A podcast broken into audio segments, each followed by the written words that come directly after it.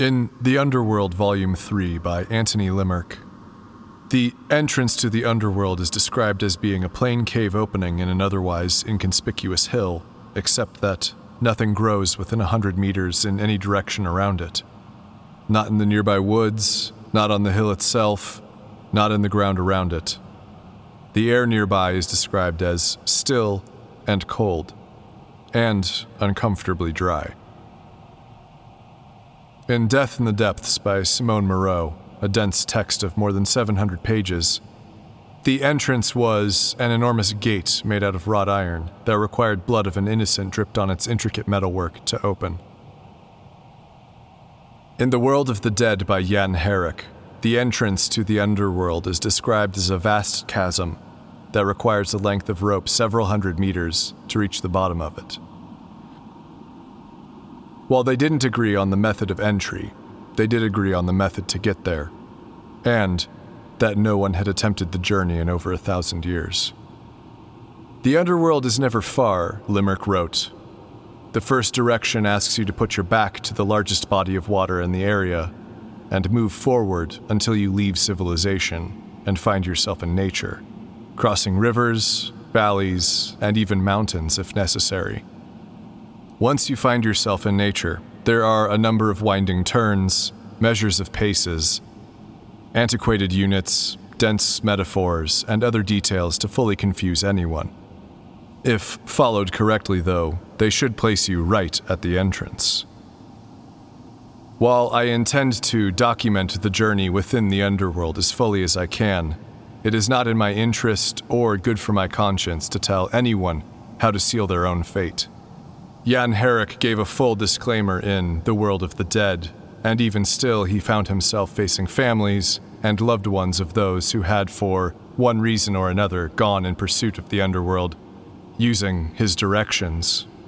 Their relatives were never to be found, and that knowledge weighed on him heavily, as noted in his personal memoirs, until he himself disappeared after scribbling, and now I go, on the last page of one of his journals, as reproduced in the collected journals of Jan Herrick. It is unknown if the end of the journal had symbolic meaning, or if that is merely when the whim had crossed his mind. Obviously, no one knows where he went for certain, but it seems likely that he followed his own directions. If you want to find the way, you'll have to look elsewhere. I will have only my own blood on my hands. Just how much is yet to be seen.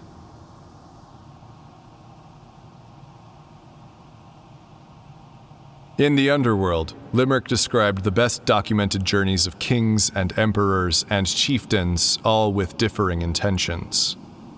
Hugo the Strong took a hundred horses, fourteen carriages, and seventy-five loyal servants. His preparations are noted in detail. Rations for several months, all kinds of scientific contraptions and supposedly magical concoctions. Experts in every field he sought to bring back a lost lover, his servant and assumed mistress. Not one of his crew returned. Lady Y brought a hundred carriages and enough horses and servants to man them all. She sought wisdom that would aid her in the war against her enemies in the neighboring kingdom. One of her servants was found screaming and naked in the woods a year later. He was totally aphasic and died from heart failure not long after being rescued. Emperor Slumber VII brought his entire army, a thousand soldiers, many highly skilled and knowledgeable. He sought information that would help him live and remain emperor forever. Slumber did return along with no more than 20 servants. Much of what we know about the underworld then comes from his journey. He described wide corridors suitable for bringing an army. He described darkness, unimaginable darkness darkness that seemed to suck up and devour light. Darkness that devoured hope. Darkness so thick it required roaring flames to pierce it. Much of his recollection defied common sense, and he didn't seem to remember how he lost so many people. But he did remember making it to the city.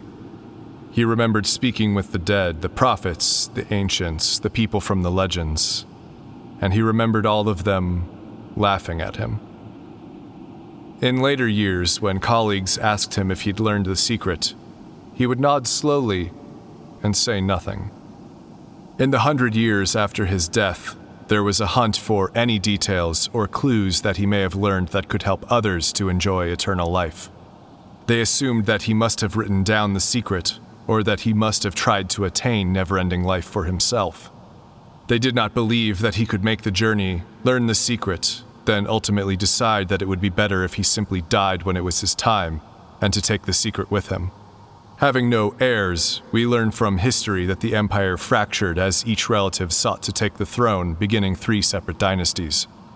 Each dynasty claimed to have Slumber's secrets, but time has shown that they likely did not. According to the texts I've had access to, while many, many others have attempted the journey, the only person to make the journey and return was a monk named Owusu who traveled in alone and emerged several weeks later. While generally regarded as a liar and a fraud, and even the other monks thought he was foolish for attempting the journey, according to Places Below by Jerome Knight, there is some of his story that agrees with Slumber's, and it is somewhat doubtful that he had access to Slumber's accounts. It is possible that word traveled to his monastery, but unlikely. It is also said that Owusu brought a message to the Countess Ilana that proved with certainty to her that he had gone to the city and come back.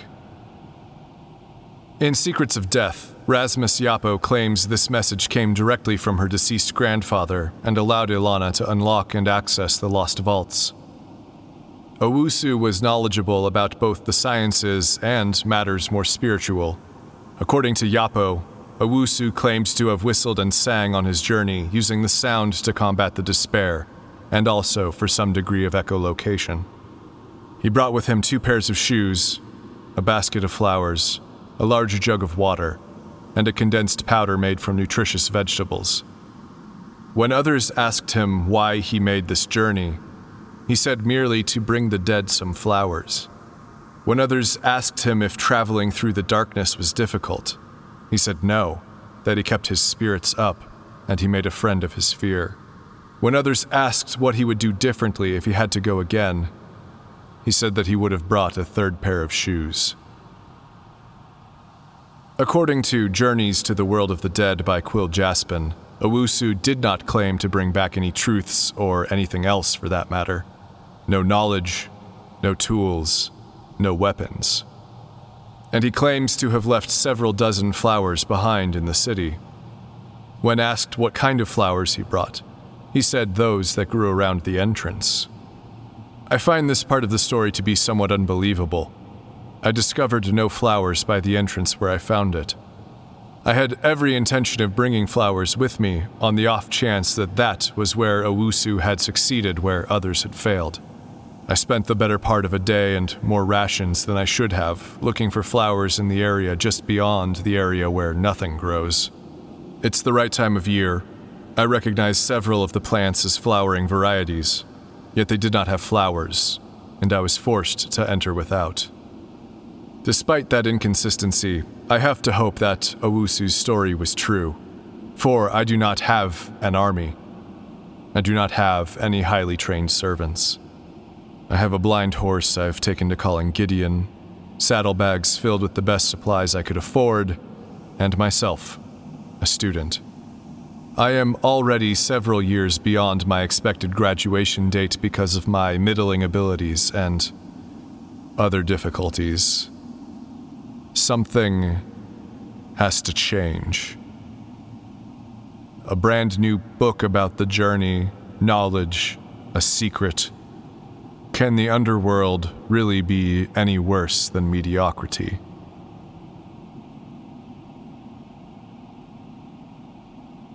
There are also stories in Deepest Explorations by Noelia Abda of some who began the journey but quickly returned. They agreed with the others about the size of the cave and the carvings and the darkness. There are few records of why these people returned early, because they found themselves unable to explain it to someone who had not seen. The records do indicate that at least one of them returned totally blind, and another returned transformed. He was only referred to by his last name, Greaves. Bones grew from his skull through the skin in the shape of terrifying, mangled antlers, and his skin itself turned a faint green. It seems that time in the underworld can do strange things to the living. He couldn't remember how long he had been down there when he returned, and no one on the surface had noticed his absence. The entrance to the underworld was simply a cave in the side of a hill when I found it. It had a larger opening than any natural cave I had ever seen. I can believe that armies and caravans fit through it with ease. There was no gate, which was good, because I had no blood of the innocent, and I didn't have high hopes for the stuff in my veins. The entrance was also not a hole in the ground, which was good because I could not afford more than 25 meters of rope without sacrificing too much food to make the journey. If I had encountered these obstacles, my journey would have been halted in its tracks, and I may have had to return empty handed. I have no idea if the entrance changes. I do not know if it makes itself accessible to anyone for a price they can pay, or if I was lucky or if some of the authors merely recorded erroneous reports. All the same, I've started to privilege Limerick's work over the others I attempted to memorize from the forbidden section. Perhaps the entrance molds itself to the needs of the traveler. I can't expect the same from the rest of the journey. Instead of returning empty handed as I may have secretly hoped, I find myself deep within the cave. The path to the city of the dead Gideon and I have set up camp for a rest. I have a timepiece that glows faintly. It tells me that it's mid morning, but I won't see the sun again for some time, so it doesn't matter. Gideon and I pushed as far as we could. Just beyond the entrance, the wide path began to turn to the east, as though the path itself could only tolerate so much sunlight. And then it became much steeper. After only a few minutes of riding, I began to feel the pressure building up on my eardrums. I have brought with me a gas lantern, a number of torches, and a fire starter. I wanted to bring electrical lights, but Death in the Depths described their narrow bands of light being more easily consumed by the darkness of the underworld.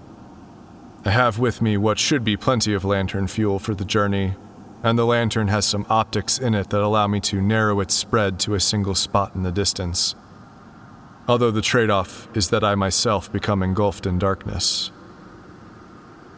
The light is mostly for my benefit.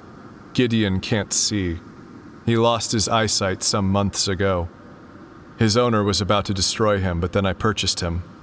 I figured I didn't need a sighted horse deep within these caves, and in fact, sight might prevent a horse from going where I need him to.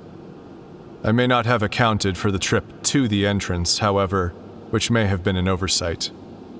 I did my best to forage for supplies so that the slow and deliberate pace of Gideon's steps would not draw too heavily from our resources.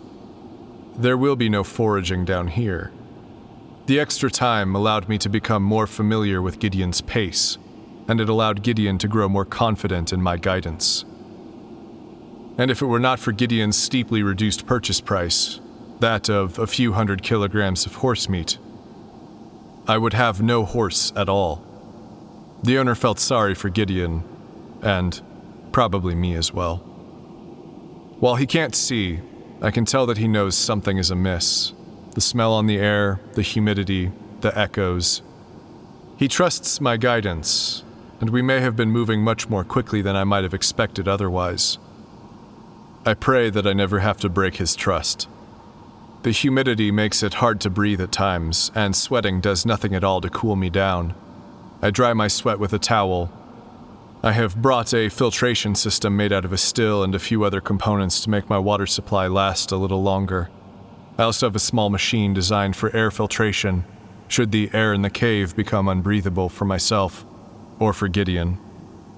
The path thus far has been interesting, though perhaps less so than I might have expected. The path has been spacious. I have taken to walking along the right wall to make sure that I don't get lost, and so I can hopefully fumble my way out if the worst occurs. Along the wall, I see some carvings in languages I'm not familiar with. The carvings are precise, almost mathematical. The horizontal and vertical line segments are all the same length. The diagonal line segments are slightly longer. The curves seem to be taken from a circle with a diameter of the horizontal and vertical segments, though a complete circle is rare. They are transfixing, and I find myself having to force my gaze away from them. They seem to dance with the flicker of my lantern. The path itself appears as though it was carved into the stone to provide greater traction. The rock beneath my feet and Gideon's hooves is cut to look almost like pavers. I do not know if this is because the paths were at one point more heavily traveled, or if the carving was merely there to taunt those travelers who might wish to attempt the journey. I wish I had a greater opportunity to study the stonework and carvings. I wonder if they are significant at all, or if they are merely here as an exercise in futility. Do they mean anything, or are they only meant to squander the precious hours of the living? According to Diamond Lisawan in Torment, those who have made attempts to study the walls have rarely returned, and one who did return could only cry when questioned about the meanings. It is best to keep my eyes on the path ahead of me. It's somewhat humorous to me now thinking about the ancients making the journey, the rulers and leaders. You cannot see gold shine in this darkness and no amount of class or breeding can prevent this fear. To say that it is dark is an understatement. I made the mistake of looking back as we first began to descend on this road. The cave mouth disappeared, closing, swallowing the remaining light, and then there was nothing behind me. Not even a hint. No wall, just black even when I use the optics in my lantern to shine a great distance behind me, it's not enough to see all the way back. Something could be following me, and I would never know until it is too late. But I can't think like that. With the lantern's light spread out, I can see just far enough in front of me to avoid obstacles. I would need a roaring bonfire to completely light this path, I have made a mark on the stone where I'm resting so that, if I fall asleep, I'll remember which way to go. The fear is so strong. The knowledge that I won't be seeing the sun or breathing fresh air again for some time has shaken me to my center. It's almost like a drug, the way the fear controls me. When it wanes, it feels similar to coming to my senses after a night of drinking. When it's in fullest force, I barely notice it, but it colors everything. My pace, how much I have to push Gideon to continue, my appetite disappears. I don't feel thirst until it becomes dire. I barely breathe the sphere will not be departing. It's best to use my education to control it, to feel its every tendril pressing deep within my body, sliding the muscles and tendons wherever they fit, and leaving hardened, paralyzed flesh in its wake.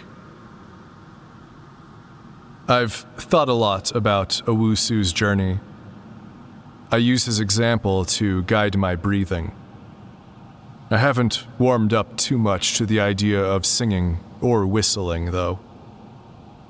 I'm still afraid that something might whistle back.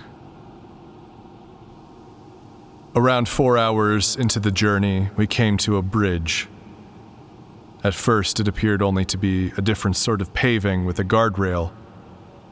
But taking the first step onto it changed the sound around me dramatically. I have no idea how wide or tall the cavern was, but it took considerable time for the echo of Gideon's hooves on the stone to make it back to us. Even the focused light of the lantern was little help. I peered over the side, and I could only make out a small reflection of the lantern in what must have been some sort of water or other liquid.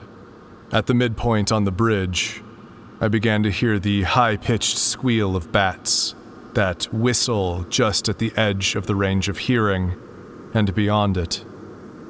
Looking around at this point, I could only see bridge. The tunnel behind me was gone. What lay before me was yet to be seen. I decided to walk beside Gideon and lead him by hand. I couldn't be certain that the bridge was sound. I have to admit that I hesitated several times, but if I was to make it all the way, then this would be the slightest of my challenges. The end of the bridge led to another tunnel like the one I had previously left. But just before the end of the bridge, I found a wooden sculpture up against the guardrail. Perhaps it was a god I am not familiar with. I can't remember any of its features now that I think about it. The totem was the first evidence I had found of anyone else ever having been in this cave system. Surely the architects had no need for such a small idol. The wood was cracked with age, and part of it had turned a mossy green. If it was from one of the recorded expeditions, a thousand years should have been enough time to reduce it to dust. If it was more recent, then who and when? I am not sure why I did what I did next, but I suppose the curiosity got the best of me. I dropped it over the side of the bridge. I never heard it hit the bottom. The next section of tunnel was a bit narrower. The dark stone around me still ate my lamplight without returning much in the way of detail. After only a few minutes in this new section, I heard a sound that has left me badly shaken. From somewhere behind me, perhaps in the cavern that the bridge led through, something roared. Its sound echoed and reverberated through the tunnels. This frightened Gideon. He began to run through the tunnel I could tell that he must have been a prized stallion before he lost his sight. But now I found myself at the whim of a blind animal running scared through the dangerous halls. By the lamplight, I could see small pits and piles of fallen stones that we seemed to miss by luck alone. I pulled hard on Gideon's reins to no avail. I wrapped my arms around his neck and squeezed. He fought me and nearly bucked me from his back. I attempted calming techniques on him, stroking his mane and whispering kind words. He slowed, but only marginally. I continued for what felt like ages. I am thankful that I had enough time to bring him to a stop. Otherwise, Gideon would have smashed headfirst into a wall, and I would have had to make a retreat with what supplies I could carry to the surface. Back across the bridge, which may have been the home to some sort of beast the owner of the cry. I may yet have to contend with that unknown monster, but that will be a concern for the return journey. The next eight hours of travel took us down what appeared to be a gently turning corridor. It spiraled counterclockwise, so I made Gideon hug the inside wall to shorten our journey. I again felt pressure in my ears. I found myself awake and focused from the rush of fear. I was tuned in to every sound happening around me the crumbling of rocks, Gideon's footsteps. I heard nothing approaching. Whatever had screamed out must have been at the bottom of that cavern, I comforted myself. Though, vigilance persisted. After spiraling for a time, the path turned into steps, Watching Gideon slowly probe each stair made me acutely aware of just how much effort it would take to make the return journey alone. After another hour of travel, the stairs ended, and then we found ourselves on a much more level path for some time. At the base of the stairs, I was greeted by several broken wagon wheels and one abandoned caravan. I am not well enough versed in wagon construction to know the time period it was made in or where it came from. The wood was old and cracked, just like the idols. There was nothing inside of it, not even a scrap of paper. There was nothing I could salvage, except maybe to burn the wood. I didn't want to burden Gideon any further, and I told myself that I would have more use for the wood on the return trip. The next section of the path went on for hours in a straight line. Gideon started to fight with me, so I decided to keep an eye out for a place to camp. Then we came upon a huge section of the wall that seemed to have been blown apart by an explosive of some sort. There was a good amount of rubble around the path and some larger boulders to hide behind. I used some of my rope to tie Gideon to a boulder. I laid out my bedroll. I don't expect to sleep for some time, maybe three days. I'm saving my stimulants for later, but I'm not used to the fear yet, and it will take me some time to sleep. I will rest my body and give Gideon the time he needs to recover. This will not be a simple trip for him. I only hope he makes the full journey with me. I choke down some food despite this unrelenting nausea. At this point, food is medicine. As I am speaking my thoughts for this record, I am in total darkness. I cannot waste any of my gas or torches they are for progress down this road and nothing else.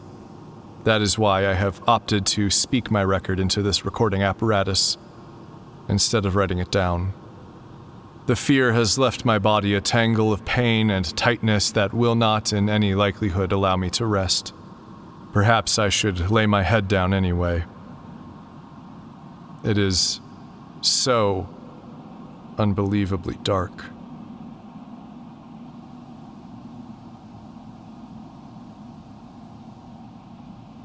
The